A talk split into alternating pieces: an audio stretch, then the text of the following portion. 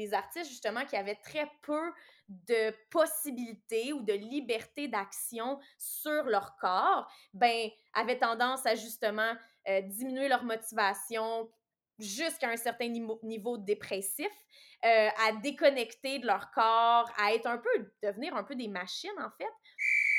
Temps d'arrêt, le podcast sur l'art et la science du coaching, animé par Coach Frank, présenté par Better Sport. Bienvenue à Temps d'arrêt.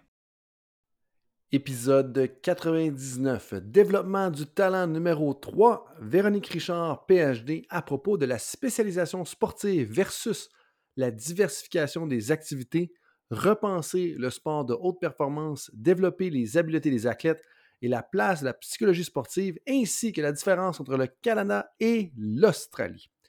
Bonjour tout le monde, c'est Coach Frank qui est avec vous. Mon intention avec temps d'arrêt, eh bien, c'est de déconstruire tout ce qui touche de près ou de loin à l'art et la science du coaching, parce que ma mission personnelle, eh bien, c'est de contribuer à la performance et au bien-être de tous les entraîneurs et entraîneurs francophones à travers le monde. Je pense que j'accomplis ça à travers le podcast d'un côté, mais aussi au quotidien à travers mon travail de conseiller aux entraîneurs, mon poste de professeur à temps partiel à l'Université d'Ottawa, ainsi que ma contribution à des études dans le domaine du développement professionnel des entraîneurs. Si tu es un nouvel auditeur ou une nouvelle auditrice de temps d'arrêt, eh bien, je t'invite à t'abonner, évaluer et commenter sur le podcast euh, sur ta plateforme préférée. Pour les auditeurs loyaux de temps d'arrêt, eh bien, je vous dis un gros merci et je vous invite à être un ami en disant à un ami, be a friend, tell a friend, comme ils disent en anglais. Ça prend cinq secondes et ça va contribuer au développement de tout le monde. Pour l'épisode d'aujourd'hui, eh bien, si tu es un décideur ou une décideuse du monde du sport, c'est-à-dire que tu diriges un club, une équipe ou prends des décisions au sein d'une fédération, eh bien, ma 36e conversation avec Véronique Richard va être pour toi parce qu'au début, on discute de la différence entre le système sportif australien et le système sportif canadien, elle qui vient tout juste de déménager en Australie. Par la suite, on parle de la place de la psychologie sportive et des spécialistes en développement des habiletés sportives ou moteurs, euh, habiletés motrices euh, par la suite. Et ensuite, on enchaîne de ça avec le cœur de la conversation. Et c'est là qu'on va essayer de brasser des cartes. Du moins, comme c'était le but de l'article que euh, Véronique a publié avec quelques auteurs et on va se concentrer là-dessus. Et en bout ce qu'on discute, c'est une perspective alternative sur la spécialisation sportive. Quand est-ce qu'on devrait se spécialiser? Est-ce qu'on devrait se spécialiser? Comment est-ce qu'on devrait organiser l'environnement pour qu'elle concorde avec les personnes, les athlètes qui en font partie? Et puis à la fin, eh on termine avec des commentaires sur la façon de mettre ça en place. Et vous allez voir, c'est une discussion qui a été très facile de mon côté, très naturelle, et vous allez le sentir, j'en suis convaincu. Il s'agit d'ailleurs de la troisième épisode d'une série de quatre sur le développement du talent, et c'est un plaisir de vous partager cet épisode 99 à l'aube de l'épisode 100 avec Marc-André Duchesneau, lors de laquelle on fera une synthèse sur le développement du talent, en plus de partager toutes les nouvelles rattachées à temps d'arrêt et la firme de consultation. On y arrivera à un autre moment. Mais pour aujourd'hui, mon invité, eh bien, c'est Véronique Richard. Véronique Richard a obtenu son doctorat en sciences du sport de l'Université de Montréal, puis a poursuivi un stage postdoctoral en psychologie du sport à Florida State University. Sa spécialisation en psychologie de la performance et en créativité l'a mené à travailler à la fois dans des environnements de recherche et appliqués. Actuellement chercheuse à l'Université du Queensland en Australie, elle mène des recherches appliquées combinant créativité et sciences du mouvement pour optimiser la performance, la santé et le bien-être. Les intérêts de recherche de Dr. Richard ont initialement émergé de son implication simultanée dans les sports de haut niveau et les arts du cirque. Dans ses rôles antérieurs de consultante en performance mentale pour les organisations sportives nationales canadiennes et le Cirque du Soleil, Véronique a observé des défis liés à l'équilibre entre la performance de haut niveau et le bien-être des parties prenantes du sport et des arts de la scène. Et ça, c'est un aspect central à la discussion qu'on a d'aujourd'hui, c'est-à-dire que on va vraiment toucher à comment est-ce qu'on peut amener les athlètes à performer, mais le faire dans un environnement qui va l'amener à bien sentir, à être bien là-dedans et à vouloir le faire à long terme. Le but de ces recherches, je parle des recherches ici de Véronique, est d'impacter la croissance holistique des individus en créant des espaces où chacun peut utiliser sa physicalité pour expérimenter, découvrir, connecter et s'exprimer. Bien que les organisations sportives restent un domaine d'investigation important pour elle, elle élargit maintenant ses recherches à d'autres domaines de performance élevée, comme le domaine médical, aux écoles, ainsi qu'aux organisations de santé et de bien-être. Elle s'intéresse également à explorer comment les environnements favorables à la créativité peuvent contribuer à l'équité, à la diversité et à l'inclusion dans des organisations. Eh bien, je pense qu'à la suite de cette biographie-là, c'est pas trop compliqué de comprendre pourquoi j'invite Véronique sur le podcast, mais principalement sa présence, et je le mentionne au cours de notre conversation, elle vient parce qu'il y a à peu près trois personnes qui m'ont partagé sa dernière, euh, le dernier article qu'elle a publié quand on essaye de justement brasser les cartes par rapport à ce qui se passe dans le milieu de la haute performance. Et j'étais comme, bon, mais là, Véronique, ça fait plusieurs fois qu'on en parle ou que je m'en fais parler faut absolument qu'on mette ça sur la place publique puis qu'on l'amène ça à tout le monde. Et donc, vous pouvez accéder à l'article dans la description de l'épisode et sinon, un méchant bon compte rendu dans les prochaines minutes et aux commentaires de, la première autrice de cet article-là. Et donc, vous allez pouvoir euh, l'avoir de la source originale. Merci tout le monde d'être avec moi pour l'épisode 99 de Temps d'arrêt et on se revoit pour l'épisode 100. Tu viens tout juste de déménager en Australie. Euh, est-ce que tu as vu une différence au niveau de l'approche, une différence culturelle par rapport au sport de haute performance avec ce que tu as vécu au, Québec puis au Canada dans son ensemble? Ben, je trouve qu'une des. Mettons, là, je suis encore en exploration, fait que je peux pas dire que. Mais une des choses qui est un peu différente, je trouve que le skill acquisition, là-bas, c'est beaucoup plus fort qu'ici. Tu sais, ici, on n'a pas tant de spécialistes de ça.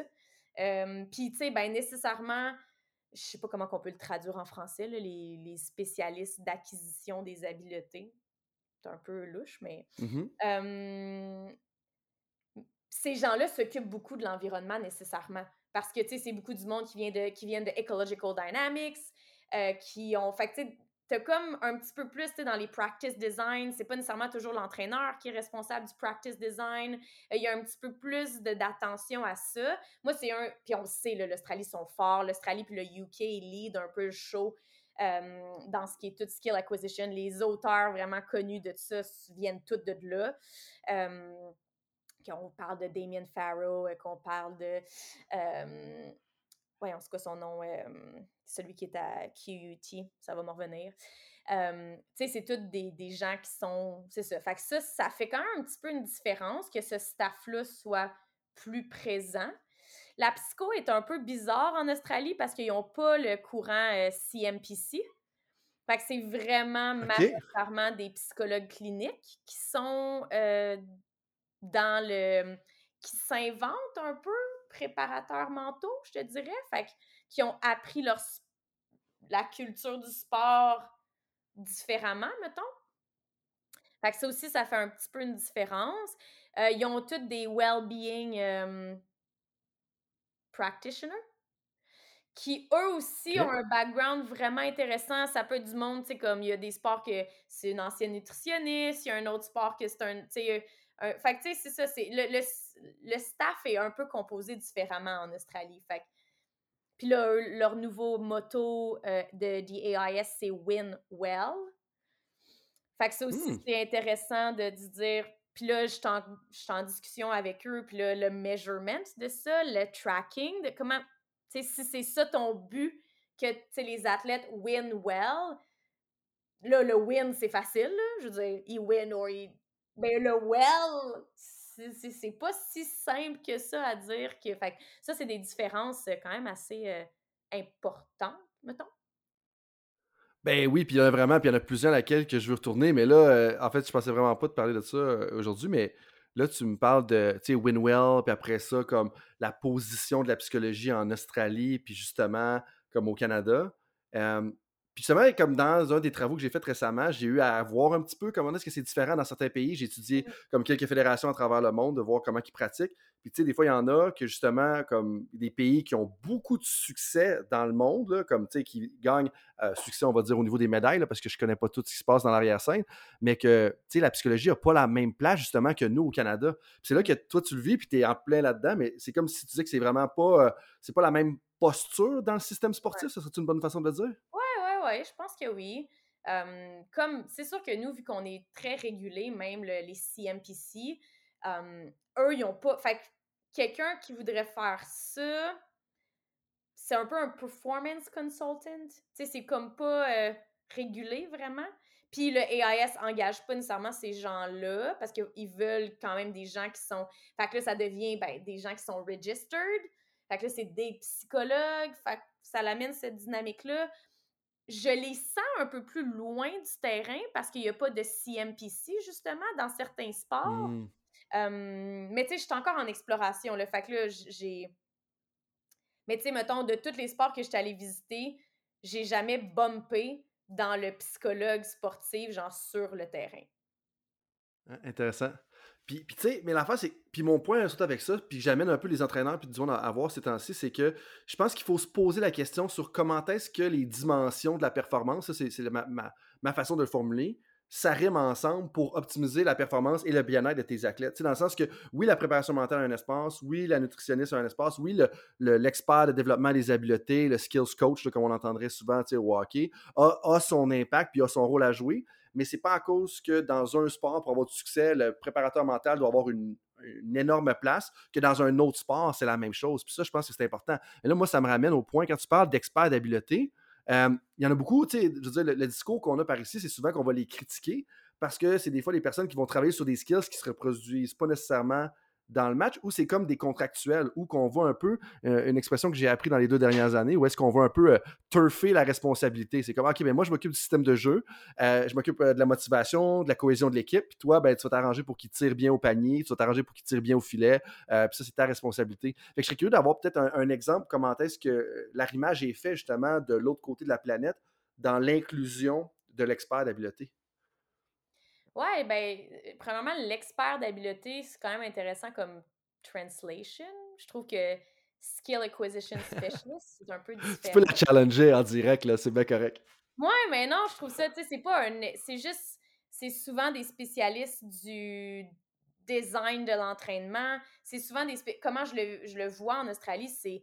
Ben, eux, ils vont, ils vont venir à l'entraînement, ils travaillent avec le coach. Souvent, le travail, c'est beaucoup plus avec l'entraîneur euh, le head coach ou un entraîneur spécialiste, peu importe du sport. Oui, le skill acquisition specialist va venir sur le terrain, va faire des trucs, mais souvent vraiment en harmonie avec le coach. Puis son but, c'est d'amener l'entraîneur à expansionner son coffre à outils de stratégie pour développer des habiletés. Hmm une de mes grandes critiques, c'est que ça ne devrait pas s'appeler un Skill Acquisition Specialist, ça devrait s'appeler un Motor Skill Acquisition Specialist parce que tout ce qu'ils font, c'est développer des habiletés motrices. Euh, moi, je pense que les ah. mêmes principes peuvent s'appliquer pour le développement d'habiletés psychologiques, pour le développement d'habiletés sociales. Donc, eux, ils font zéro ça. Euh, mais je pense que, ben, tu sais, tu connais un peu mes recherches et tout ça. Moi, je m'intéresse beaucoup à transférer beaucoup de trucs qui sont faits dans le skill, dans toute la recherche au niveau de l'acquisition d'habiletés motrices, à le transférer, est-ce qu'on peut utiliser des principes similaires pour développer des habiletés comme l'acquisition d'habiletés psychologiques? Puis je pense que oui, il faut juste être en mesure de créer des environnements qui ont pour but de développer des habiletés psychologiques et non juste des habiletés motrices. Puis même encore là, ça, on assume que l'environnement va être designé pour développer des habiletés motrices, mais je dirais que souvent, on va designer l'environnement pour préparer une équipe, puis préparer le côté tactique des choses, que le mmh. côté technique, moteur, psychologique n'est pas nécessairement mis de l'avant.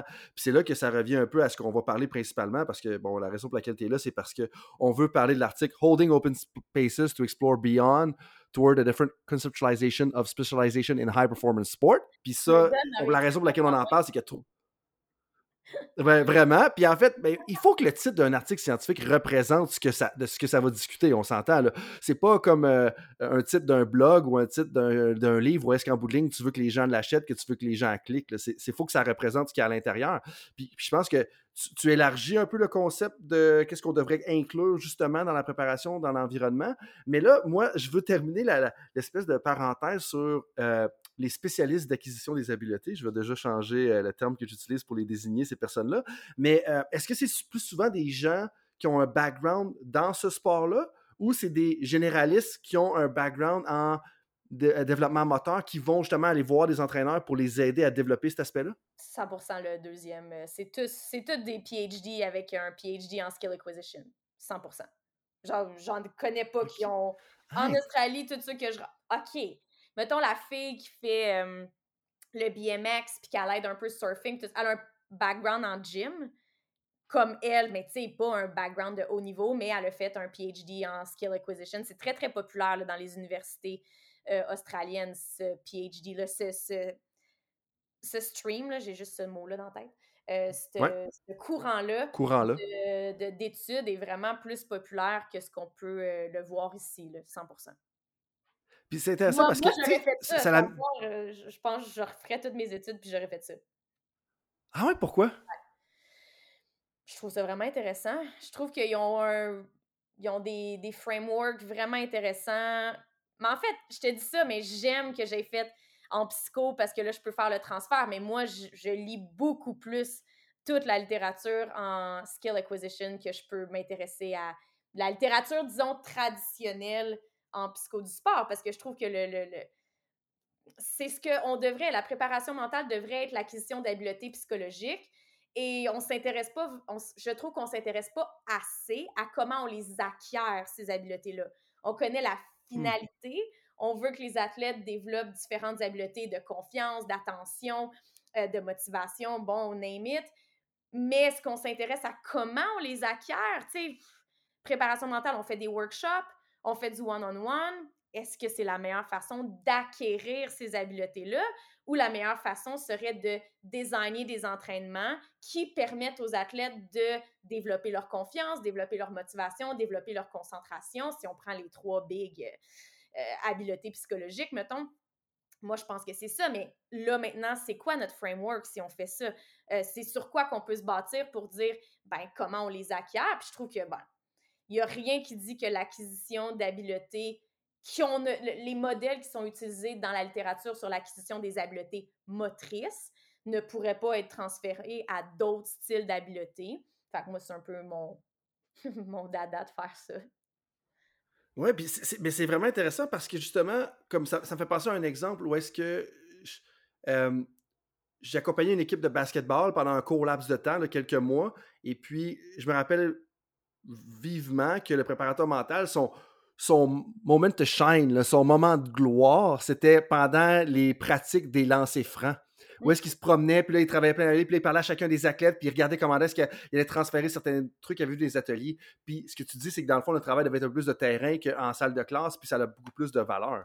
Ben, plus ou moins, je sais pas, mais clairement, c'est un complément. Puis je trouve que c'est un complément qui n'est pas toujours présent parce que justement, ben, en tout cas, puis là, je veux juste parler de mon expérience, mais on n'apprend pas tant ces modèles-là. Je pense qu'il y a beaucoup de préparateurs qui le font de façon intuitive, de dire, hey, ça serait logique que j'aille dans une pratique de lancer franc, puis que je les aide à développer leur discours interne ou qu'on fasse des petits challenges pour qu'ils soient capables de euh, mieux euh, contrôler les distractions ou des trucs comme ça. OK, ben ça fait beaucoup de sens intuitivement, mais on se bat. C'est quoi les mécanismes qui expliquent que ça, ça fonctionne? Puis moi, ben, j'ai toujours cette tendance-là à vouloir comprendre, OK, mais si on fait ces trucs-là, comment on peut l'expliquer que ça fonctionnerait? Puis, ben, je trouve que les modèles d'acquisition, les, les frameworks euh, d'acquisition des habiletés sont pertinents.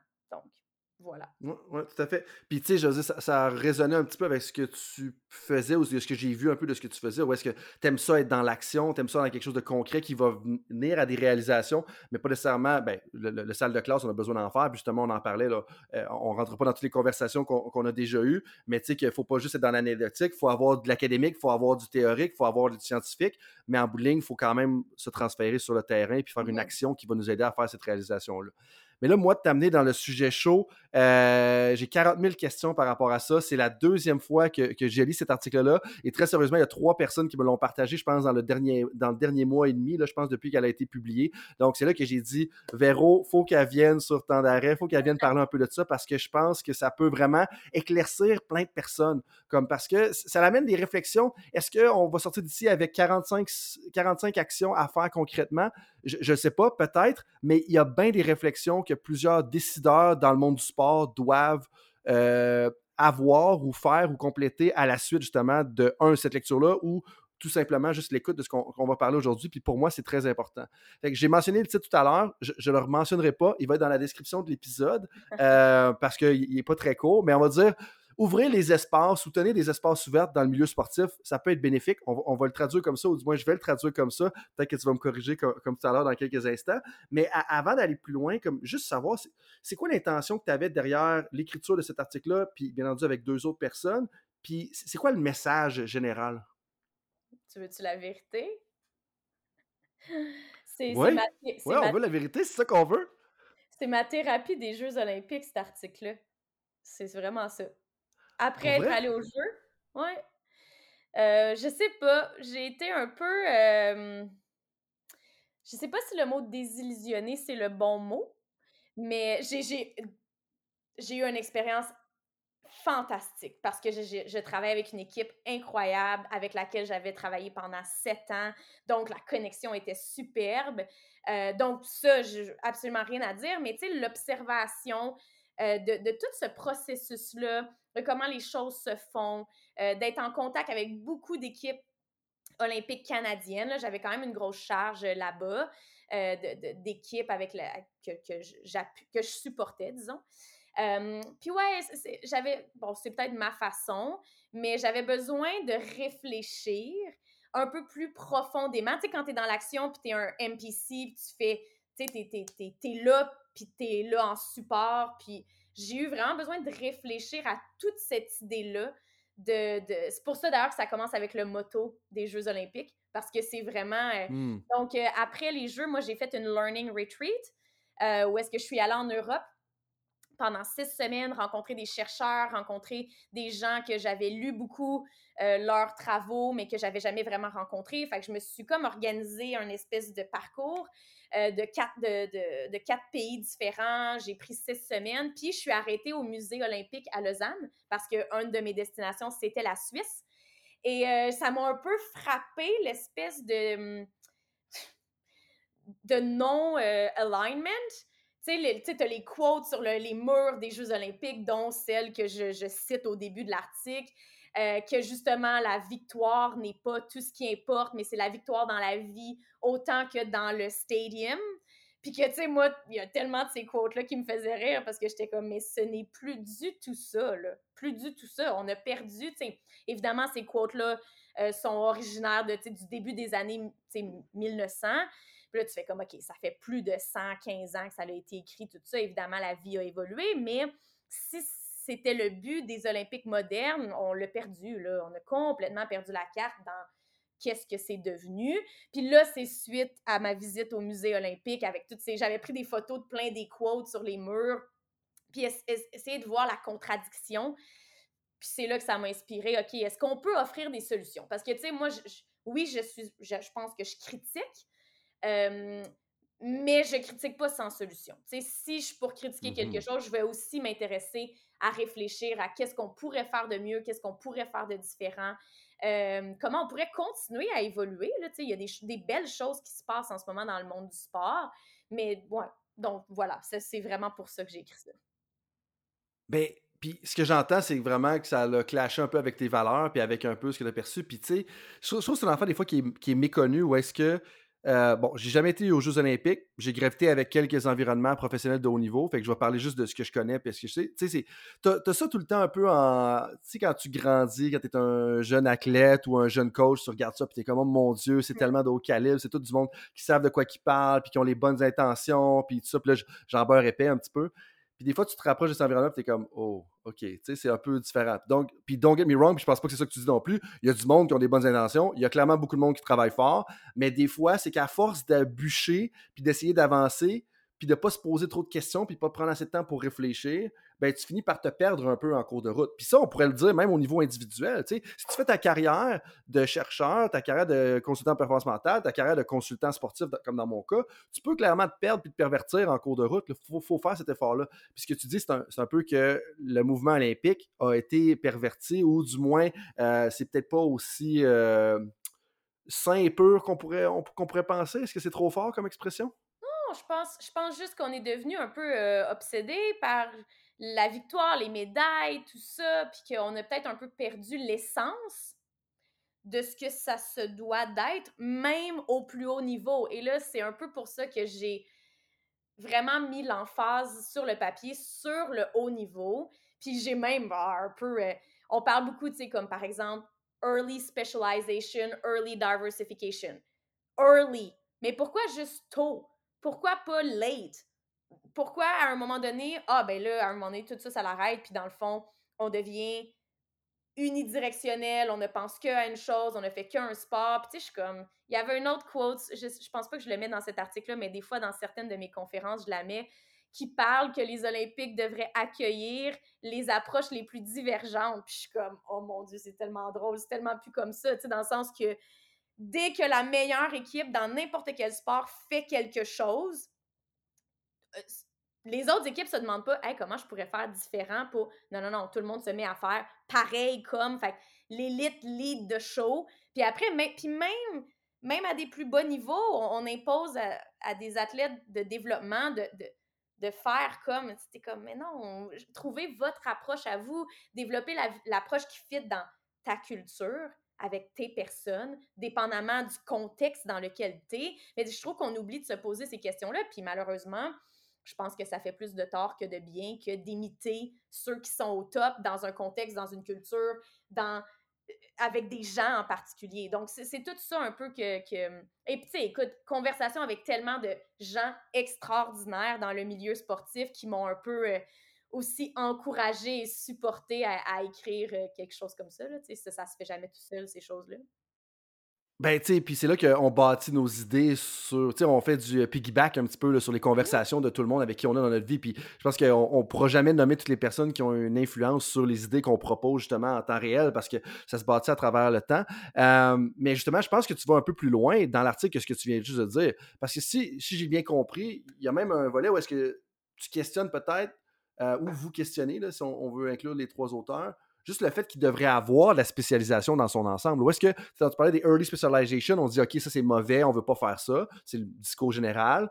Après ça, bon, peut-être qu'on va faire late specialization, mais tu, vas encore plus loin. Puis tu dis, un peu, il devrait-tu même en avoir la spécialisation? Puis est-ce qu'on devrait même pas proposer de la diversification, puis encourager ça? Puis moi, ça me parle. Parce que, tu sais, comme je te dis, ma, vie, bon, elle a changé pour des, raisons évidentes depuis euh, le 11 décembre 2018 c'est-à-dire la naissance de ma première fille, parce que je suis rendu à trois, pour ceux qui n'avaient pas suivi le fil, puis tout ça. Puis, le point avec ça, c'est comme, OK, raison évidente, le changement de couche, puis inclusion de vie, euh, charge de travail complètement différente, ça, name mais toute la réflexion sur l'impact de l'environnement sportif. Parce que, tu sais, je promets, je reviens à ce que tu disais, là, comme, tu sais, j'étais un acteur, j'étais un athlète, j'étais un coach, comme je fonçais, puis je le faisais, mais je m'étais pas tant réfléchi au système sportif. Mais depuis que mes filles sont là, je suis comme, OK, mais est-ce que je veux vraiment qu'elles en fassent? Est-ce que je veux qu'elles aillent aux Olympiques si elles le veulent, bien entendu?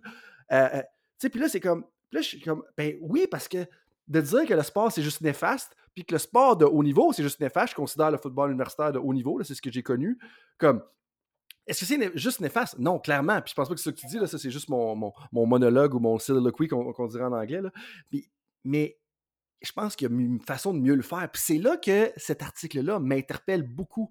Parce que c'est un peu flyé. Là. Puis, en fait, c'est pas tant flyé, mais c'est flyé avec ce qu'on connaît. Tu sais. Puis, puis c'est ça qui est un peu fascinant. Puis là, je sais pas où, t'envoyer ça là-dessus, mais, mais moi, c'est l'affaire qui me parle là-dedans parce que je veux que si mes filles font du sport de haut niveau, puis tous les autres garçons et jeunes filles québécoises, canadiennes, euh, euh, terriens, là, si on veut citer euh, dans une galaxie près de chez vous. mais, mais, mais, le point avec ça, c'est comme qu'ils puissent. Parce qu'il y a quelque chose de bien à faire le sport de haut niveau, mais on peut le faire différemment. Fait que là, je sais pas où te lancer avec ça, mais c'est là que j'en En fait, je pense qu'il y a une chose à, à spécifier.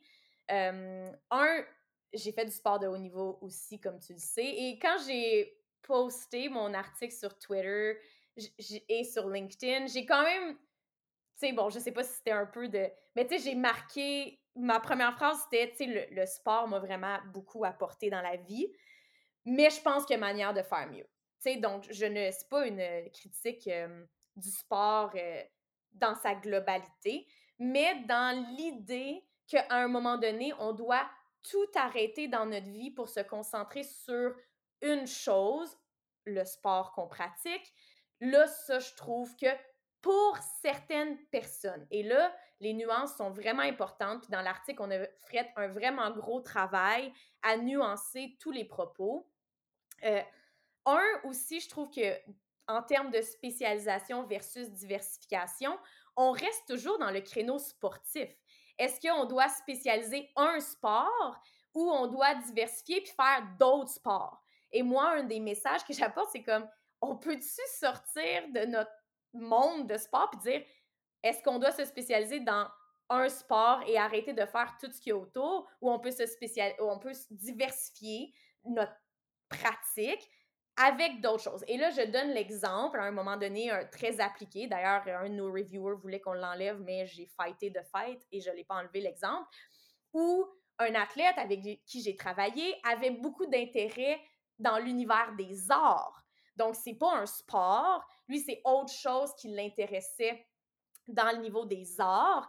Et malheureusement, le sport le contraignait à devoir mettre tout en pause pour se concentrer sur son sport. Mais ce qu'on a vu, c'est que pour cette personne-là, ça, d'être spécialisé à 100% dans une chose euh, et, et, que toutes les actions qu'il devait faire dans sa vie, que ce soit la nutrition, que ce soit son gym, que ce soit, devaient être liées à cette pratique sportive-là de haut niveau, pour lui, ne fonctionnait pas. On a vu ses mmh comportements euh, devenir dysfonctionnels, sa motivation diminuer. Il y a eu beaucoup de conséquences et la stratégie, qu'elle, euh, euh, la stratégie dont tout le monde pensait, c'est de fixer l'individu. Donc, d'amener plus de psychologues, d'amener plus. Alors que, clairement, le problème, c'était pas nécessairement l'individu, mais c'était que l'environnement était trop restrictif pour cet individu-là. Et là, il y a une, chose vraiment importante. Il y a certains individus qui se déploient, se développent, se plaisent dans un environnement hyper restrictif. Moi, je pense que malheureusement, on, les sélectionne aussi, ces athlètes-là, à un moment donné, qui sont capables de tolérer cette espèce d'univers restrictif. Et là, donc, est-ce qu'on est... Et à la fin, puis là, c'est un peu une roue qui tourne. Évidemment, quand on regarde le profil des athlètes élites, ben on regarde qu'est-ce qu'on a sélectionné. Donc, si on encourage cette capacité-là à tolérer un environnement unidimensionnel très restrictif, ben c'est sûr que c'est les individus qui ont les capacités à survivre. Et là, Joe Baker a écrit un fantastique papier sur ce survival euh, impact-là. Euh, je le cite euh, dans le, papier. Donc, est-ce que c'est juste à la fin, dans le fond? Puis là, on écrit des articles en psycho sur les caractéristiques des athlètes élites qui ont été sélectionnés sur des critères qui sont basés sur leur... Donc, c'est un self-fulfilling prophecy. Évidemment, si tu sélectionnes les athlètes, bon, ben à la fin, tu vas avoir genre coachability comme caractéristique.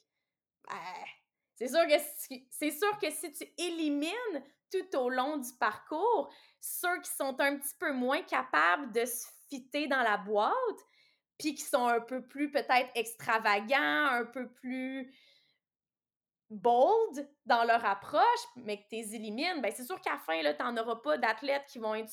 Tu vas avoir des athlètes qui sont très coachable, mais c'est ça que tu as sélectionné, donc c'est comme un peu... Euh, donc, ouais. C'est que le ben oui, puis ce que, ce que tu dis, c'est que le parcours du talent, en bowling, va créer un biais du survivant. Ou est-ce que les personnes qui restent à la fin nous renvoient les caractéristiques qu'on pense? Puis tu sais, pensons à différents environnements sportifs. Puis c'est drôle parce que euh, euh, à un certain point, ben, de suite à ma carrière, j'ai rencontré un psychologue parce que j'avais peur un peu de l'après-carrière parce que j'étais une personne intense. Puis, tu sais, il disait, puis là, j'avais des certains comportements X qu'on ne rentrera pas en détail euh, aujourd'hui. Euh, peut-être plus tard, je ne sais pas. Euh, mais, mais ceci étant dit, où est-ce qu'il disait, ben, l'environnement sportif, l'environnement dans lequel tu as été toute ta vie, a renforcé ces traits-là d'être intense, dédié, focus. Puis moi, ce que tu me disais, quand, tu me dis ça depuis tout à l'heure, la seule fois que je pensais, puis je l'ai pas loin derrière moi, mais c'est le livre de Terry Orlick, où est-ce qu'on parle de, The Pursuit of Excellence. Mm-hmm. Puis Terry Orlick, qui est décédé aujourd'hui, qui est un pionnier de la préparation, euh, la psychologie sportive, préparation mentale au Canada, qu'on doit respecter. Mais une des choses que je pense qu'on devrait peut-être plus critiquer par rapport à ses travaux en tant que tel, c'est que oui, dans son livre In Pursuit of Excellence, c'est le, thème clé, là, pas besoin de le livre, à, mon sens, à moi, le livre aujourd'hui, c'est peut-être parce que je l'ai déjà lu, c'est comme focus.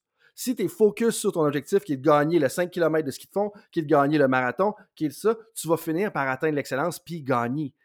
Comme oui, mais encore, parce que là, on parle de gagner, on parle pas des dommages qui vont être faits, puis on parle pas est-ce qu'il y a d'autres alternatives pour gagner? Et c'est là que, puis je serais curieux d'en savoir plus sur le Person Environment Fit. Moi, ce que j'ai l'impression que tu proposes, c'est comme oui, le focus de Terry Orlick, c'est excellent pour certaines personnes. Je pense que dans certaines personnalités, c'est comme, OK, il faut que je sois sur une chose dédiée à ça, puis comme je me lève du matin au soir, puis je prends comme une semaine complète de congé après ça, après six mois, parce que c'est comme ça que la personne, a fonctionne, d'être super intense puis super concentrée. Mais il y en a d'autres, comme la personne que tu parles, ou un exemple d'un autre athlète que j'ai connu par intermédiaire, là, par, via entraîneur, que cet athlète-là, il a besoin de jouer de la guitare on peut-tu laisser jouer de la guitare, s'il y a besoin de jouer de la guitare? Puis, c'est un peu ça, c'est qu'il y a plusieurs approches, puis qu'il n'y a pas juste l'approche focus 100% dédiée, mais qu'on élimine les gens qui sont pas comme ça au départ. Mmh Écoute, moi, j'ai été, j'ai fait euh, mon premier domaine plus élite, ça a été la musique. J'ai fait mon primaire, mon secondaire dans une école de musique classique. Puis je pense que ça l'a contribué. Bon, OK, là, moi, j'étais une patineuse artistique, donc évidemment, il y avait peut-être un peu de transfert possible entre ces deux disciplines-là. Mais quand même, même quand j'étais dans le gym, on m'appelait le maestro tu sais, quand on faisait du, de l'échelle d'agilité ou toutes les tâches de coordination, pour moi, c'était des tâches rythmiques que si on me donnait un rythme, j'arrivais beaucoup plus à le faire que si on me disait droite, gauche, gauche, droite. Pour moi, ça, ça voulait rien dire. Mais si tu me disais tam, tam, tam, tam, tam, tam, OK, parfait, je vais te le faire. Puis, pas obligé de me dire quel pied il faut que je mette. bon, musique est, un chose, mais il y, en a que c'est le théâtre, il y en a que ça va être complètement autre chose qui n'a pas rapport. Puis dans, dans l'article, j'apporte j'apporte un argument en utilisant les scientifiques qui ont gagné des prix Nobel, que la plupart, le numéro one, euh, le numéro un facteur différentiel, mon Dieu, des fois, hein, le numéro un facteur différentiel entre ceux qui ont gagné un, prix Nobel et ceux qui ne l'ont pas, c'est justement leur engagement avec art and craft. Donc, d'être capable, il y hmm. avait un, et un, un bon niveau, pas juste je fais de la peinture le samedi matin pour le plaisir, mais comme euh, je m'engage sérieusement dans une pratique artistique à l'extérieur de mes travaux scientifiques, de, diversifier sa vie comme ça. Encore là, il y a sûrement des scientifiques qui ne se sont que concentrés sur leurs travaux et c'est vraiment correct. Dans l'idée de, person de la personne et le fit entre la personne et l'environnement, essayons de le dire un peu en français, le plus qu'on peut, euh, c'est de prendre le temps de s'intéresser à comment l'individu interagit dans son environnement. Et lorsqu'on commence à voir que peut-être qu'il y a des comportements ou des attitudes maladaptives, de se dire, hmm, est-ce que peut-être l'environnement n'est pas le meilleur environnement pour l'individu?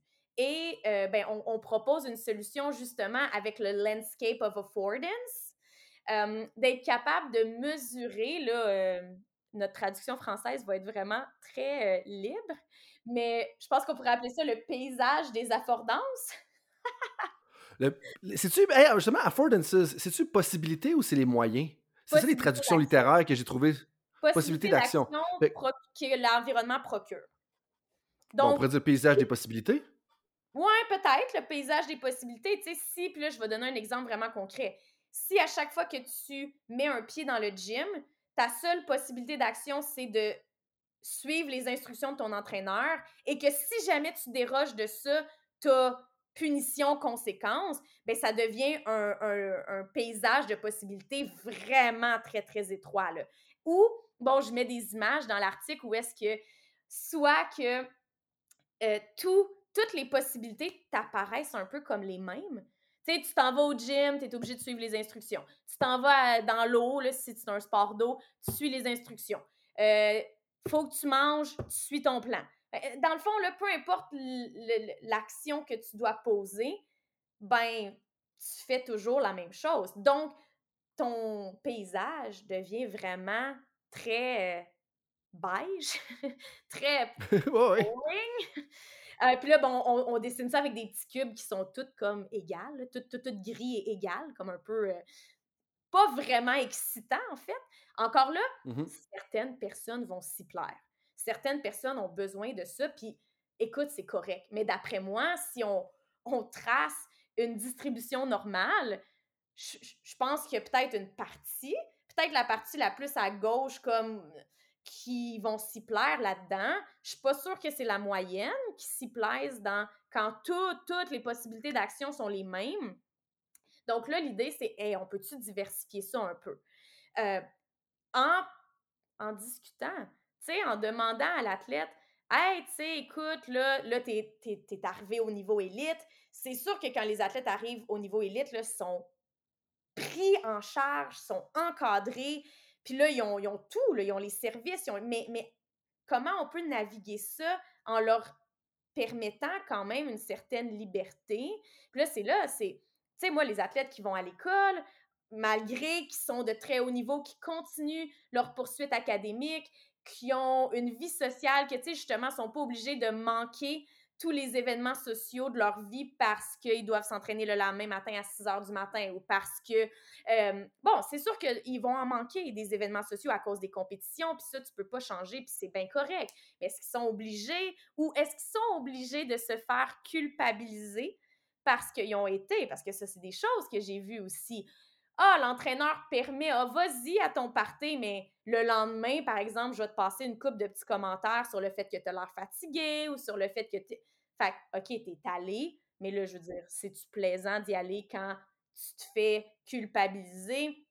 La même chose avec toute autre activité euh, de plaisance, le leisure activity, que, ou, même de t'engager plus sérieusement dans une poursuite autre, qu'elle soit artistique, qu'elle soit, euh, qu'elle soit politique, qu'elle soit, n'importe quoi qui t'intéresse. Dans le fond, là, ça, ça peut être, je pense qu'il y a beaucoup d'athlètes qui bénéficieraient d'avoir ces choix-là sans se sentir coupable. Puis là, ça, je pense que c'est un gros point aussi de dire, de le faire en, sachant que tout le monde est d'accord avec ça.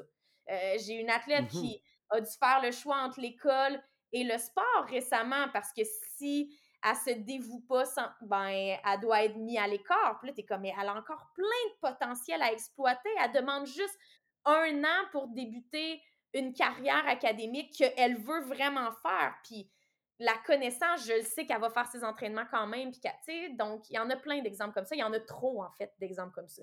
Mmh puis c'est là que je pense qu'un point que vous soulevez justement, puis que je suis d'accord, c'est comment est-ce qu'on parle juste des côtés négatifs de faire d'autres activités, c'est-à-dire le temps que tu vas manquer dans ton sport, c'est-à-dire la fatigue que tu vas avoir le lendemain. D'ailleurs, l'exemple que tu as mentionné tout à l'heure sur tu vas faire le party le lendemain, si c'est juste des commentaires, c'est déjà bien, dans un sens qu'il y en a que c'est comme, bah, ben, t'étais là, on est dans une équipe de soccer, tu allé faire le party hier, ben, même avant même de voir à quel point tu es en forme aujourd'hui, tu vas être, tu vas être un réserviste, même si habituellement tu serais toujours un partant, par exemple. Il y a clairement des conséquences qui vont arriver dans ce sens-là, puis on n'encourage pas ça, bien entendu. Fait que, tu sais, je trouve ça, où est-ce que, c'est là que mon point, où est-ce qu'on parle pas souvent des bienfaits.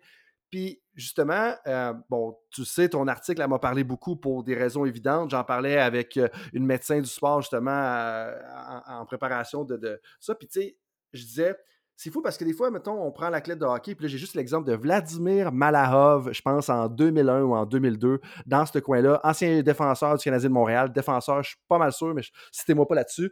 Le point, c'est qu'il s'était fait critiquer parce qu'il avait décidé d'aller faire du ski alpin en plein milieu de la saison.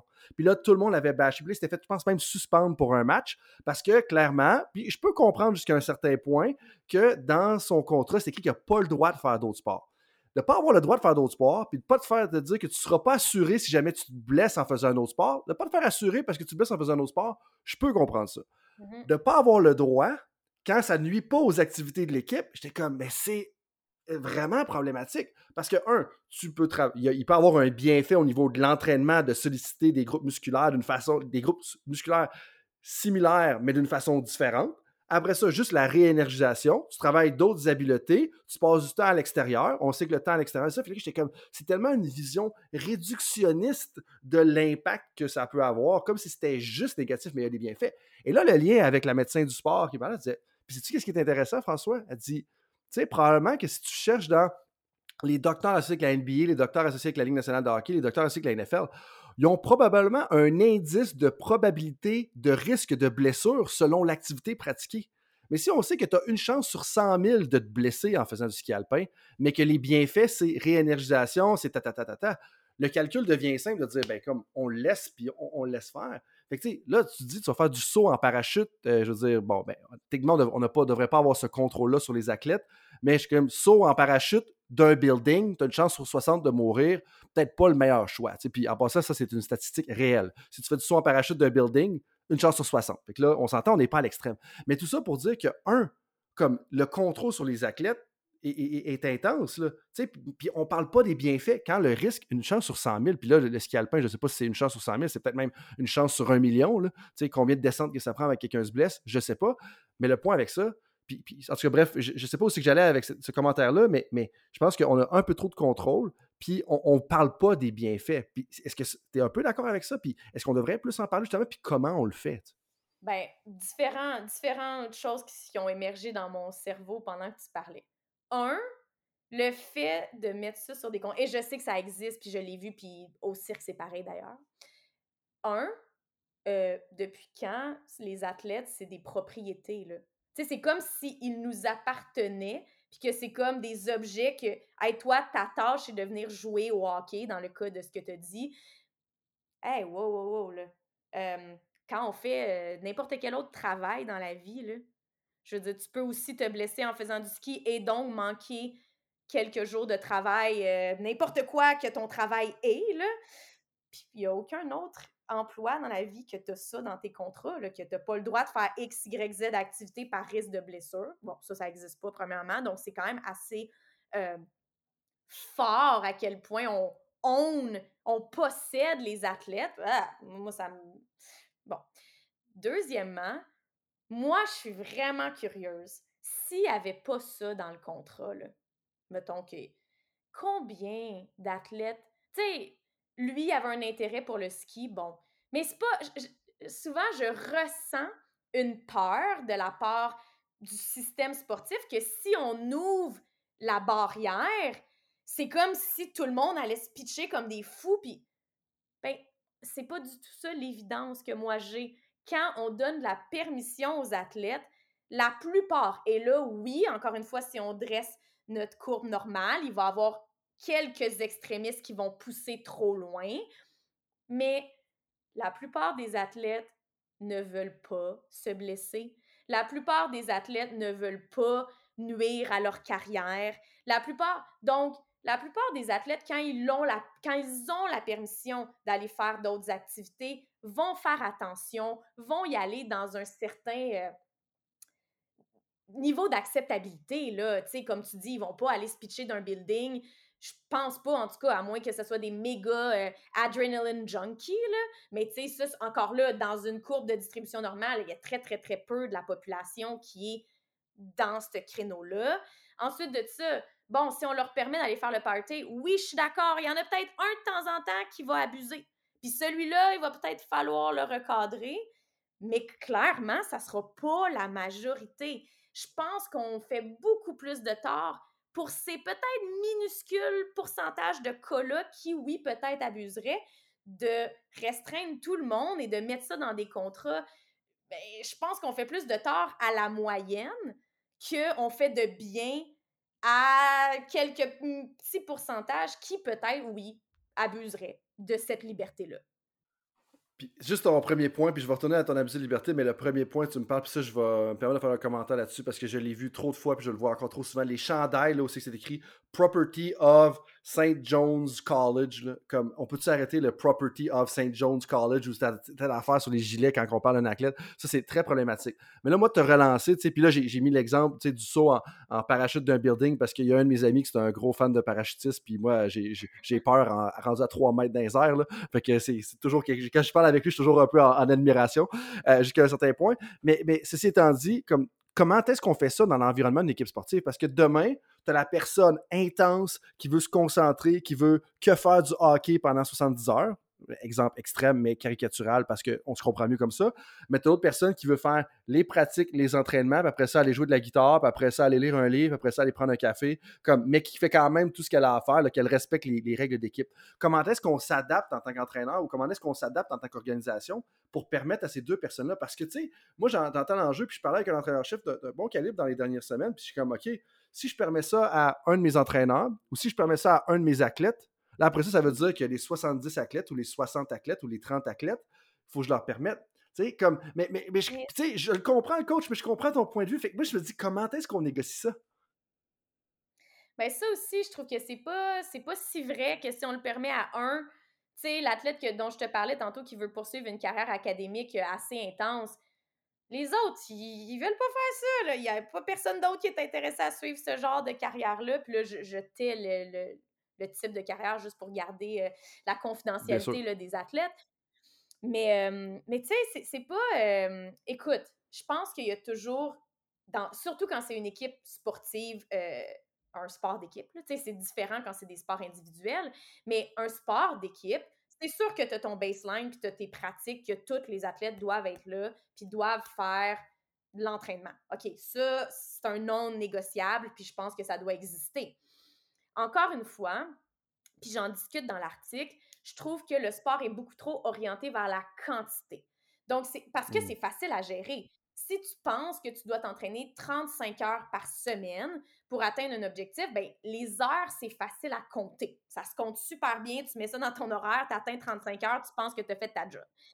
Mais moi, je pense qu'il faut commencer à s'éloigner un peu de ce modèle très quantitatif-là. La même chose avec ce qu'on mesure avec les athlètes. on mesure beaucoup, beaucoup de trucs mmh quantitatifs. Je dis pas qu'il faut arrêter, mais je pense qu'à un moment donné, il faut step back puis se dire, OK, c'est quoi qui est vraiment un non négociable que je dois avoir tous mes athlètes ici, puis que tout le monde en bénéficie parce que c'est une pratique tactique, c'est une pratique, OK, peut-être que c'est 25 heures. Bon, j'ai mon baseline de 25 heures, puis ça, c'est pas un négociable, faut que tu sois là, faut que tu sois là à l'heure et that's Autour de ça, est-ce qu'il y a une partie, un 10 heures, qui peut être adaptée, qui peut être euh, ouais, c'est ça, qui peut être adapté. Et là, c'est là que même dans un contexte d'équipe, il peut avoir ce person environment fit-là. Puis peut-être qu'il y en a, je sais pas moi, dans une équipe de 20 athlètes, t'en as 10 que dans ces 10 heures-là, ben, ils vont aussi le passer dans le milieu d'entraînement spécifique. Mais qu'il y en a que, pour vrai, on, se fait beaucoup de mensonges.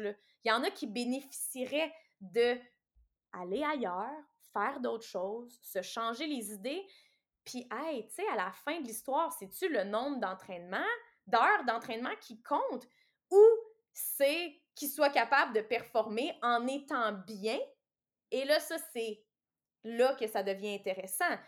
Si l'athlète reste les 10 heures de plus, puis là, j'ai un peu la piscine dans la tête parce que j'ai travaillé dans beaucoup de sports d'eau, les 10 athlètes qui décident de rester dans la piscine pour continuer à faire leur développement technique, good on them. Si c'est eux qui veulent choisir, euh, mais que les 10 autres décident que, il y en a une qui s'en va plus dans le gym faire du pilates parce que ça lui fait du bien, puis que l'autre, elle décide qu'elle, dans le fond, aujourd'hui, elle n'a pas la tête. Tu sais, de, de, laisser cette liberté-là, j'ai vraiment confiance, puis peut-être que je suis vraiment naïve, mais j'ai quand même confiance euh, en la capacité humaine que, tu sais, les athlètes qui veulent vraiment, rendus au niveau élite, là, on parle, ils sont sur l'équipe nationale, là, ils veulent faire l'équipe. J'ai jamais, dans tous les sports que j'ai travaillé, vu un athlète qui était là puis qui m'a dit Ah, moi, je m'en fous de pas faire l'équipe anyway. Mmh j'ai jamais entendu ça.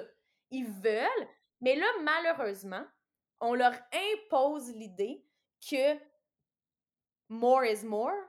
Fait que si tu restes dans, tu sais, le fameux Sidney Crosby qui reste après les entraînements, Michael Jordan, tu sais, mmh ben eux, c'était des ils fitaient là-dedans. Puis eux, c'était des obsédés de leur sport qui ont été capables de. Mais, mais ça veut pas dire que c'est pour tout le monde.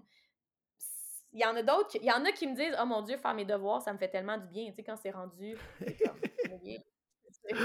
Tu sais, quand tu parles de bien, là. Vas-y. Excuse-moi, mais tu sais, quand tu parles de bien, justement, puis en étant bien, ça me parle parce que c'est comme si on sous-estimait l'impact de la motivation à long terme sur la possibilité que l'athlète atteigne ses performances. Parce que oui, tu vas peut-être perdre à la semaine à l'intérieur de ton mésocycle, tu vas peut-être pas réussir à faire autant de gains d'amélioration, peut-être, même sur la distance de 100 mètres en crawl, si on prend l'exemple de la natation. Peut-être. Ça, on assume. Puis là, encore là, probablement que ça va revenir au même mais la motivation à long terme pour l'athlète de s'engager dans ton programme sportif, du fait qu'il va avoir la flexibilité d'aller ailleurs, faire autre chose, ça va justement être bénéfique à long terme pour sa possibilité d'avoir du succès.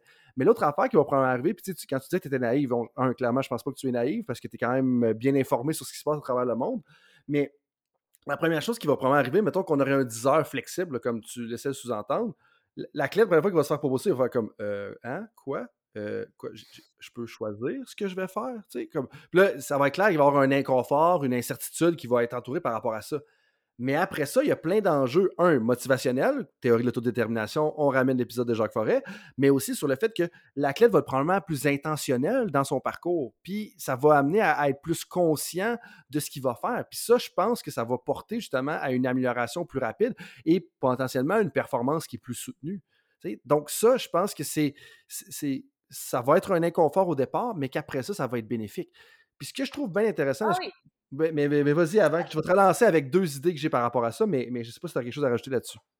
Ben, en fait, c'est juste que quand on dit que ça fait plus de tort, là, bon, tu sais que je fais du développement de la créativité, puis tu sais, je travaille dans une équipe professionnelle en Australie, je les aide à changer un peu leur, euh, leur warm-up pour euh, donner un peu plus de permission de bouger différemment. Tu sais, on en est là, c'est pas... Euh, et, ça, ça me fascine, juste pour ton point, quand je leur dis, hey, montre-moi d'autres façons de, comme travailler sur tes jambes ou montre-moi n'importe quelle façon de faire des lunges, des fois, là, la réponse, c'est, ah, je ne sais pas.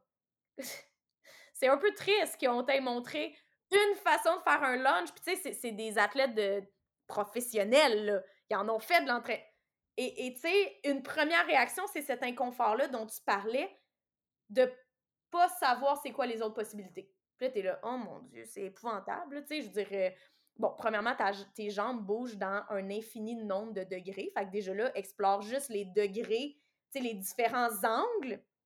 Que, bon, déjà là, c'est un. Mais tu sais, tes bras bougent d'une façon, ton, ton tronc bouge d'une façon, tu peux bouger ta tête. Là, tu leur donnes toutes ces options-là, puis sont là, ah, j'avais jamais pensé à ça, puis t'es comme, oh mon Dieu Seigneur, qu'est-ce qu'on est en train de faire, tu sais, de mettre les corps dans des petites boîtes de même. C'est... Puis là, on fait la même chose avec leur vie en général. Je suis certaine, Frank, tu as complètement raison. Si on donne une liberté aux athlètes au début, ils ne sauront pas quoi en faire. Ils vont être comme, mm-hmm. j'aimais mieux quand tu me disais quoi faire, évidemment. Parce que pas toutes, ceux qui sont à la fin de notre fameux, euh, de notre fameuse distribution normale, qui ont cette urge-là, qui ont vraiment ce besoin-là de diversifier leur pratique. Je pense que certains vont juste bien sauter sur l'offre, mais notre moyenne va être un peu déstabilisée. Bref. C'était mon commentaire. Clairement. Puis là, tu as mentionné un peu le, le, captured body. Je sais que c'est un concept important, c'est-à-dire que, bon, je ne connais pas très bien le concept, fait que je vais laisser l'expliquer, mais quand tu faisais référence à cet athlète-là, justement, qui ne sait pas trop quoi faire de son corps, euh, ce qui est un peu ironique parce que sa job, c'est de bouger son corps jusqu'à un certain point, tu sais. Fait que, euh, ça. Mais, mais c'est quoi un peu le concept de captured body, puis qu'est-ce qu'on devrait en comprendre? Parce que, encore, pour moi, je ne suis pas sûr que je fais bien la transition, puis ça, c'est peut-être moi qui n'ai pas assez diversifié mes expériences sportives et professionnelles, mais ça, ce sera une autre histoire. Écoute, c'est un terme que moi j'ai lu dans un article de cirque, d'où aussi peut-être, euh, tu sais, je mixe un peu toujours ces euh, styles de littérature-là. c'est un auteur qui explique à quel point, ben, au cirque, c'est un peu pareil, hein, quand les artistes se font engager pour une compagnie, ils vont apprendre un numéro et malheureusement, pour certains, ils n'ont aucune liberté de choix dans la chorégraphie et ils vont se faire imposer des mouvements et ils vont répéter ce numéro-là le plus précisément possible parfois dix soirs par semaine, et ce, pendant des années. Puis elle, a s'est intéressée à l'impact psychologique de capturer les corps dans très, très, dans un, dans un, euh, dans un range de mouvement très, très, très limité. Puis elle s'est rendue compte que ceux, les artistes, justement, qui avaient très peu de possibilités ou de liberté d'action sur leur corps, ben, avaient tendance à justement euh, diminuer leur motivation jusqu'à un certain niveau, dépressif, euh, à déconnecter de leur corps, à être un peu, devenir un peu des machines en fait. Et moi, je trouve que dans le sport, on, ne s'intéresse pas beaucoup à l'impact de, la demande sur le corps, l'impact psychologique de, tu sais, on a des sports aussi qui sont très répétitifs. Tous les sports de vitesse, par exemple, le corps est mis dans une boîte et pour être efficace, pour être rapide, tu dois bouger d'une certaine façon et malheureusement, dans le reste de l'entraînement, on t'offre pas nécessairement d'aller explorer euh, d'autres façons de bouger par la fameuse peur de la blessure. Et là, ça, c'est quelque chose que j'entends encore et encore et encore. Encore, il y a quelques semaines, j'étais dans un coach, euh, dans un développement, une, formation pour le développement des entraîneurs en Australie et je me suis encore fait poser la question, ouais, mais si je permets, c'était une coach de hum, rowing, si je permets aux athlètes de faire du mouvement créatif à l'extérieur, ils vont pas se blesser. Puis je suis comme, tu penses pas qu'ils se blessent en répétant la même tâche toujours et toujours et toujours? Tu sais, le risque est. on, revient encore à notre mesure de risque qu'on parlait tantôt, toi puis moi. Pense que si on commence ce développement-là assez tôt, de pas les mettre dans une boîte trop tôt, justement, non, il n'y a, pas, a pas de plus, il y a pas plus de risques. Est-ce qu'il y a des risques de blessure? Évidemment, parce qu'il y a des risques de blessure en répétant la même tâche, en faisant, dès que tu bouges ton corps, il y a un risque de blessure, là, bon. Mais mmh plus élevé qu'en répétant la même tâche, je pense pas. Et là, ça serait quoi les bienfaits psychologiques si, à travers l'entraînement des athlètes, il y avait cette possibilité-là d'explorer par eux-mêmes comment ils veulent bouger leur corps sans nécessairement toujours se faire instruct, like se faire euh, dicter comment le bouger. Euh, je pense pas qu'on a des réponses à cette question-là, mais c'est une question que je soulève euh, dans l'article. Et encore une fois, si on permettait, tu sais, le joueur de hockey dont tu parlais plus tôt, peut-être qu'il est allé faire du ski là, parce qu'il y avait un besoin criant à l'intérieur de lui de bouger différemment, puis ça lui a fait du bien psychologiquement. Tu sais, tantôt, tu parlais de la musculature par rapport à cet athlète-là. Moi, je pense que ça doit être aussi une espèce de besoin interne de dire je suis tellement écœurée de juste bouger dans mes paramètres hockey. J'ai le goût de filer d'autres choses, de glisser sur un autre, une autre substance, pas de la glace, de la neige, tu sais. Je pense qu'on sous-estime beaucoup ces besoins humains-là. Tu sais, vraiment, puis ça me fait penser euh, de façon plus anecdotique au fait que, bon, ben, de deux choses en bout de ligne. En kinésiologie, on le sait que pour prévenir les blessures, il faut que tu t'entraînes dans différents axes. Si tu fais toujours les mêmes axes, toujours les mêmes mouvements, tu as plus de chances de blessure parce que dès que tu sors de cet axe-là, dès que tu sors de ce plan de mouvement-là, tu vas avoir plus de chances de blesser. Et donc, de faire différents mouvements, comme oui, tu as plus de chances de blesser si tu fais justement, comme tu mentionnais, tout le temps la même chose. Mais à un moment donné, justement, de faire d'autres choses, ça va te prévenir des blessures. Puis quand tu me parlais de ça, quand on parlait de spécialisation tout à l'heure, une affaire qui ressortait pour moi, puis tu sais, là, il y a plein de paramètres, mais comment est-ce que j'ai rarement eu des blessures dans ma carrière d'athlète, jusqu'à temps que quatre ans, ben j'ai arrêté de jouer au basketball, euh, je pense à ma première année au collégial. Quatre ans plus tard, j'ai commencé à enchaîner les blessures au coton. Puis là, je me demande, hey, j'aurais-tu dû finir ma carrière collégiale, jouer plus longtemps, puis justement, ça m'aurait aidé, un, d'avoir un plus haut plafond comme dans mon potentiel athlétique, mais deux, ça m'aurait-tu épargné justement plusieurs blessures? Puis là, tu amènes un autre point, puis ça, c'est le début de ton commentaire quand tu parles de la quantité. Tu sais, quand tu disais qu'on parle juste de la quantité très quantitatif. Mais dans l'article, vous partagez un exemple qui est poignant. Puis je vais la lire si tu me le permets, Véro, pour t'épargner, un, la mémoire, puis deux, la traduction. Mais puis ça, c'est dans mes mots à moi. Là. Mais dans l'article, vous commentez sur la comparaison entre deux groupes de gymnastes. Je pense que c'est des groupes, mais j'ai peut-être mal compris. Et vous regardez leur parcours de 4 à 16 ans. Le premier groupe a complété 30 heures par semaine d'entraînement en moyenne de 4 à 16 ans. Ça, on pourrait revenir à une autre histoire avec mes filles que certains auditeurs et auditrices connaissent déjà. Mais pour un total de 18 835 heures d'entraînement rendu à l'âge de 16 ans. Certains membres de ce groupe ont gagné des compétitions internationales, si j'ai bien compris, mais ils n'ont pas pratiqué plus de deux autres activités. Ils ont plus de problèmes de santé et moins de joie que le deuxième groupe. Et c'est là que ça devient intéressant. Le deuxième groupe s'est entraîné pour l'équivalent du tiers de l'autre groupe. Donc, un tiers, un sur trois, soit seulement, seulement est, mis en guillemets, slash en italique dans l'article, 6686 heures dans la même période. Donc le tiers. Mais avec le tiers de l'entraînement, ces gymnastes étaient premiers dans leur pays, premiers dans leur pays et seulement 13e au monde. Ça parle en maudit, un exemple de même. Ben ça, c'est un article d'ailleurs, euh, c'est pas, ça vient pas de moi, c'est un article de Law quelque chose, un autre auteur picoté, il est là-dedans aussi. Là. écoute, moi, ça, ça me fait. Cet article-là, je le. Je, je, je, je, suis en contact avec cet article-là depuis que j'ai fait ma maîtrise. Puis c'est fou comment tu peux relire un même article et avoir une perspective différente. À l'époque, je travaillais justement, ma, ma, maîtrise était sur les aspects psychologiques liés à la pratique délibérée. Donc, j'avais utilisé cet article-là de façon très différente, disons. Et je sais pas, je suis juste retombée, c'est dans mon EndNote, puis cherchais de la documentation en lien avec la, pratique, délibérée, la pratique délibérée pour l'article dont, dont on parle aujourd'hui. puis là, je suis retombée là-dessus, puis je me suis dit, oh my God, OK, l'article démontre que plus d'heures d'entraînement amène à plus de succès. Bon.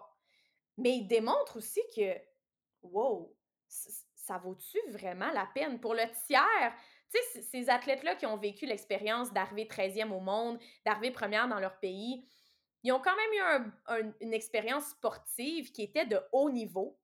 Ils se sont rendus au championnat du monde. Je pense que tout le monde pourrait considérer que c'est d'un assez haut niveau. Puis ils n'ont pas ruiné leur santé, puis ils ont apprécié leur expérience, alors que les championnes du monde qui. Bon, c'était de la gymnastique rythmique, il faut quand même le. Euh, ouais. la gymnastique rythmique, faut quand même le dire. Euh, ça fait une différence dans, dans la perspective de l'article. Mais, mais tu sais, je, je, sais pas, moi, ça m'a juste frappé à quel point, encore une fois, c'est quantité, quantité, quantité. Puis le bien-être de l'athlète à travers ça, qu'est-ce qui va ressortir de l'expérience? Euh, ça semble être plus ou moins. Je pense qu'il y a beaucoup de gens qui retiennent de cet article-là que plus d'entraînement amène plus de résultats.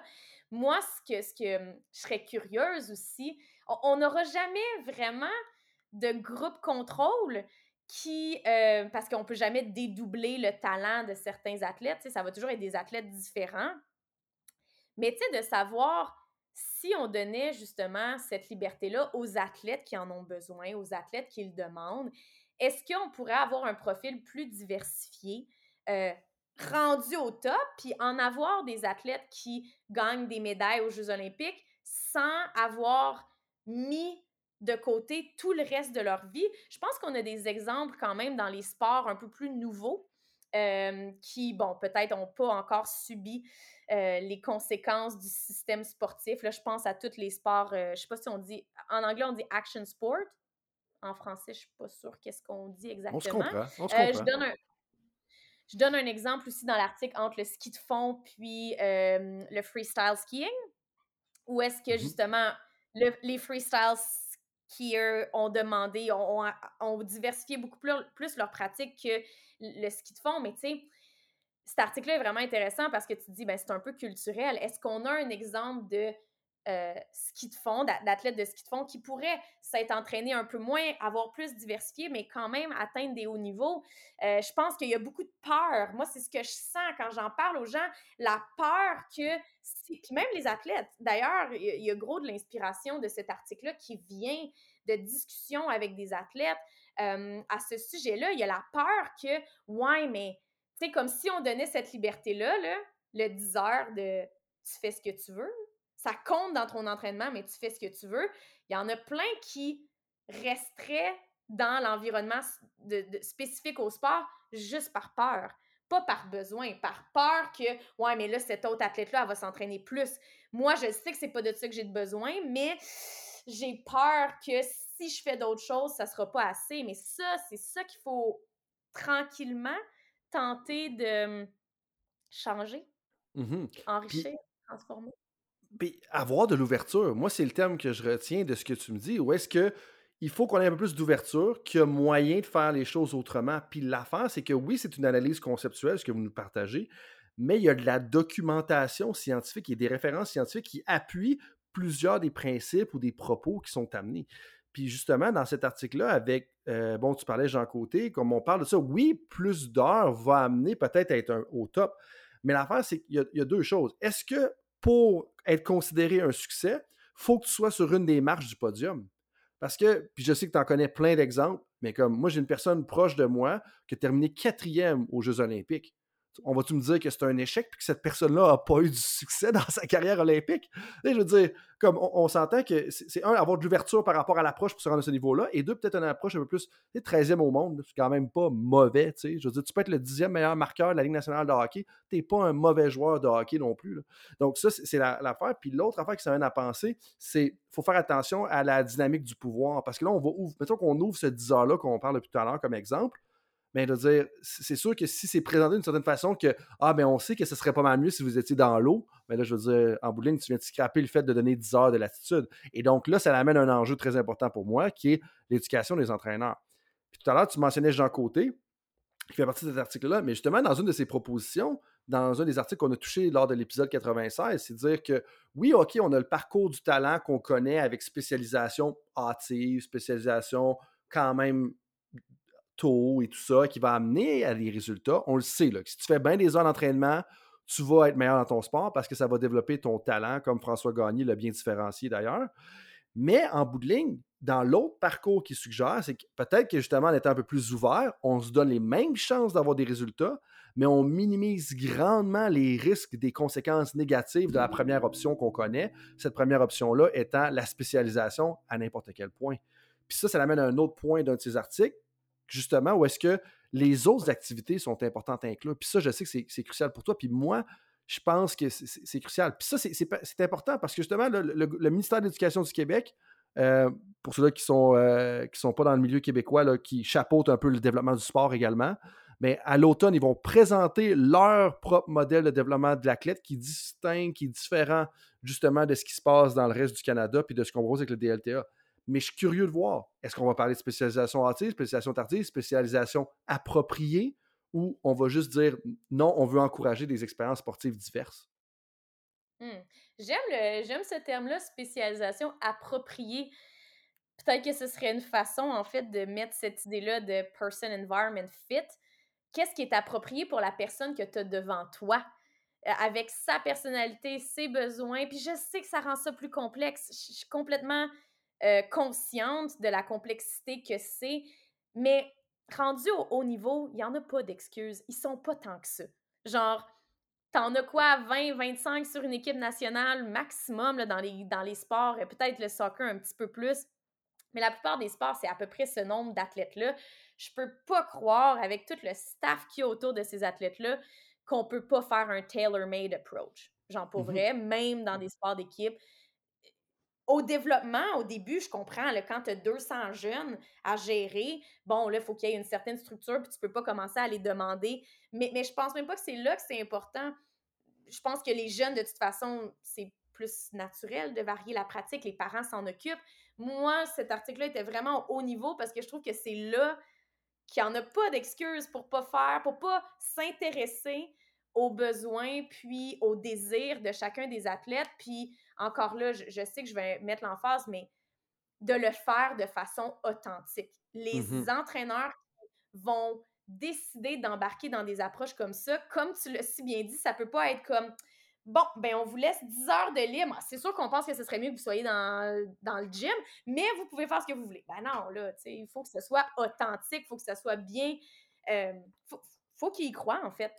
c'est là que la relation la relation entraîneur-athlète devient très importante pour comprendre les intentions pédagogiques, les intentions d'entraîneur à l'arrière des commentaires qui sont faits, puis qu'ils comprennent bien la perspective générale. Mais tu disais que spécialisation appropriée, tu aimes le terme. je, pense que c'est une pente glissante parce que je pense que le terme est adéquat, mais en bout de ligne, si la spécialisation appropriée, c'est on a étudié les parcours des joueurs de football qui se rendent dans la Ligue nationale de football et on sait qu'à 16 ans, ils se spécialisent. Donc, tout le monde devrait se spécialiser à 16 ans pas sûr que c'est la bonne affaire parce qu'encore une fois, là, on va pas dans le fit personne-environnement. Tu sais, ou est-ce que là, c'est comme non, c'est le Vas-y. Spécialisation appropriée à la personne. C'est pas mmh appropriée à la moyenne ou à ce qu'on connaît du fait qu'on a sélectionné. Tu sais, c'est vraiment de, de sortir du cadre puis de se dire, bon, ce qu'on fait depuis plusieurs années, écoute, ça marche pour certains individus parce qu'il y en a des individus qui se rendent au top on est en train de découvrir que hmm, il y a beaucoup de ces individus-là, malheureusement, qui ne le font pas dans un bien-être absolu. Que disons qu'il y en a qui sortent de l'expérience un peu euh, amochée. Maintenant, est-ce qu'on peut explorer d'autres façons de faire qui pourraient amener à des résultats vraiment similaires, mais en diminuant l'incidence euh, de, de, conséquences psychologiques, de conséquences sociales, de conséquences pour euh, le, futur aussi. On le sait, là, une carrière athlétique, ça, on ne se fera pas de cachette personne, ça finit très jeune. Mmh Donc, de réfléchir un peu à ça, de se dire, bon, est-ce qu'on peut tester? Puis, écoute, dans l'article, j'offre des idées, des pistes de solutions. Toutes ces choses-là doivent être évidemment tester. J'apporte quelques anecdotes qui, moi, me permettent de croire que ça pourrait être un modèle viable pour, pour plusieurs athlètes en respectant ceux qui ont besoin de, de, ce parcours-là hyper spécialisé. Je veux pas qu'on enlève. C'est d'augmenter le nombre de possibilités, c'est pas de les réduire. Je veux que le parcours, hey, si toi, là, tu as vraiment ce besoin-là de t'entraîner 50 heures par semaine, puis c'est ça, vas-y. Puis que tu te blesses pas, puis que ta santé mentale est bonne, peut-être que c'est fait pour toi, mais on n'est pas obligé d'imposer ce modèle-là sur tout, tout, tout, tous les athlètes qui, qui suivent. sais, on peut-tu avoir d'autres possibilités, puis que chaque athlète puisse choisir? c'est un peu ce qu'on on offre que dans le modèle le dessin. Là. Mmh Thomas euh, Roméo a bien ri parce que je fais toujours des dessins dans mes articles. Je suis très conceptuelle dans ma façon de comprendre les choses. C'est un peu ce qu'on offre. On se dit, est-ce que si on augmente le nombre de possibilités, euh, en fait, il va pouvoir y avoir plus d'actions significatives pour l'athlète dans son environnement? Pas juste des actions qu'il se sent obligé de faire, mais des actions qui sont effectivement plus, euh, plus significatives. Mmh Puis le, message global, je retiens de ça, c'est augmenter le nombre d'écarts types de personnes tolérées. Puis quand on parle d'écart types, c'est, bon, tu as la moyenne de personnes tolérées, on veut telle affaire, ben, comme on peut-tu englober peut-être 90%, là, c'est deux ou trois écarts types, citez-moi pas pour les aspects statistiques des choses, mais le point, c'est de dire on devrait englober plus de types de personnalités là-dedans. Un, on sait que dans le sport d'équipe, ça peut être bénéfique à l'environnement de l'équipe, juste au niveau des bénéfices sportifs, mais deux, c'est juste la bonne chose à faire parce qu'il y a plein de gens qui se ramassent exclus puis qui ne le devraient pas, euh, puis qui pourraient avoir quand même des très bons résultats. Là-dessus, ça fait déjà un bon bout qu'on se parle, euh, Véro. Vas-y, vas-y. Ben, j'allais juste dire, tu sais, je trouve qu'on est dans un monde qui commence à accepter plus les différences, les divergences. On parle de neurodiversité, on parle de euh, diversité d'orientation sexuelle, de genre, de... Mais quand ça vient à l'entraînement, ça, par exemple, il faut s'entraîner. Tu sais, t'es comme, on peut-tu comme suivre le, tous ces mouvements-là qui nous font comprendre que il n'y en a pas un type d'individu, mais qu'il y a plusieurs types d'individus qui vont avoir besoin de différentes choses à différents moments. Je trouve que, tu sais, des fois, c'est un peu qu'on tu regardes comment le sport évolue, puis tu regardes comment la société évolue, puis tu es comme, oh, il y a un petit, euh, un petit décalage. On, mm-hmm. commence à être beaucoup plus ouvert et acceptant dans la société de, de plein de différences. Puis, à mon avis, c'est beau qu'on puisse être rendu là. Puis dans le sport, des fois, on reste un peu vieux jeu dans la façon dont on regarde les choses. Il faut que les, tout le monde se comporte, euh, agisse de la même façon. Donc, bon, l'article offre un peu de, perspective par rapport à ça. Puis ça augmente la créativité, ça augmente bien les bienfaits. Euh, comme j'avais commencé à dire, je veux mettre un terme à la conversation, pas parce que c'est pas intéressant, mais parce que je veux respecter ton temps et j'avais pris un engagement avec toi que je veux respecter. Mais j'ai peut-être deux questions pour toi avant de partir. La première, tu as la chance d'aller à une conférence, tu as les mêmes auteurs, les, les tops auteurs, top chercheurs, les personnes aussi intéressantes au niveau de l'expertise en développement des habiletés, là, comme on parlait tout à l'heure.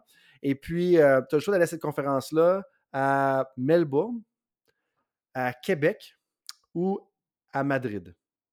À laquelle des trois tu vas? Lequel qui est partant? Lequel c'est le numéro un? Lequel qui est le numéro 2, numéro 3. Puis souvent, moi, j'aime jouer à partant, réservé, coupé. En anglais, on dit start, bench, cut. Laquelle qui est absolument partante, là, tu vas à cette conférence-là. Réservé, c'est comme, ah, ben, si la première ne fonctionne pas, je vais aller là. Puis laquelle que tu veux pas aller? Melbourne, basé sur Québec. basé sur où est-ce que c'est? Oui, exactement. Ah là, tu me mets ça difficile. Oh, il y en a qui diraient que j'ai fait exprès. Ouais, je vais.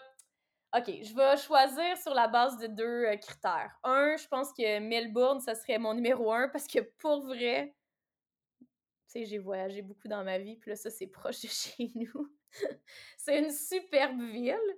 Et, euh, et l'Australie est très fort dans les skill acquisition. Fait que je pense qu'on mmh. pourrait. Non, fait que mon critère numéro un, c'est à quel point on pourrait rassembler des experts. OK. Puis à quel point je serais peut-être pas obligée de faire trop de voyagements.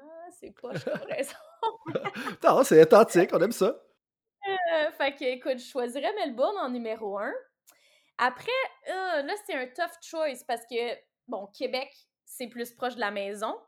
De la maison. Je sais plus trop qu'est-ce qui est rendu la maison, mais Euh, puis je sais pas à quel point on serait capable d'attirer, mais tu sais, il y a quand même, on a quand même du bon monde au Canada, ça serait cool. Je pense qu'on serait capable d'attirer. C'est une ville qui attire aussi bien. Alors qu'en Espagne, en Espagne, on aurait tout le groupe de Dynamical System, par exemple. Fait que là, ça, c'est un Mmh. peu touché parce que ça serait vraiment cool d'amener ces gens-là. On a aussi le Portugal qui est juste à côté avec Duarte puis tout son lab. Fait que, écoute, les deux, ce serait difficile, mais tu sais, juste pour le sake de l'exercice, euh, allons-y, Québec numéro 2 puis Madrid numéro 3. Il y, a, il y a plus de chances qu'une personne du Québec écoute le podcast et te critique par rapport à ton Exact. choix d'avoir peut-être mis Exact. Québec Exact. comme coupé. Tu vois? Ouais, stra- stratégique, stratégique. Et puis, euh, Mais question je qui. qu'il y a du Québec qui aimerait ça venir à Melbourne, fait que ce serait une bonne excuse aussi de vous Hmm. amener en Australie. Ça, ce serait Ça, une conférence sur ce sujet-là en Australie, en même temps que le Grand Prix d'Australie, moi, je suis euh, mon Ah. apogée de conférence. Euh, dernière question. Euh, Qu'est-ce qui va devenir un avantage compétitif dans le monde du sport dans 10 ans?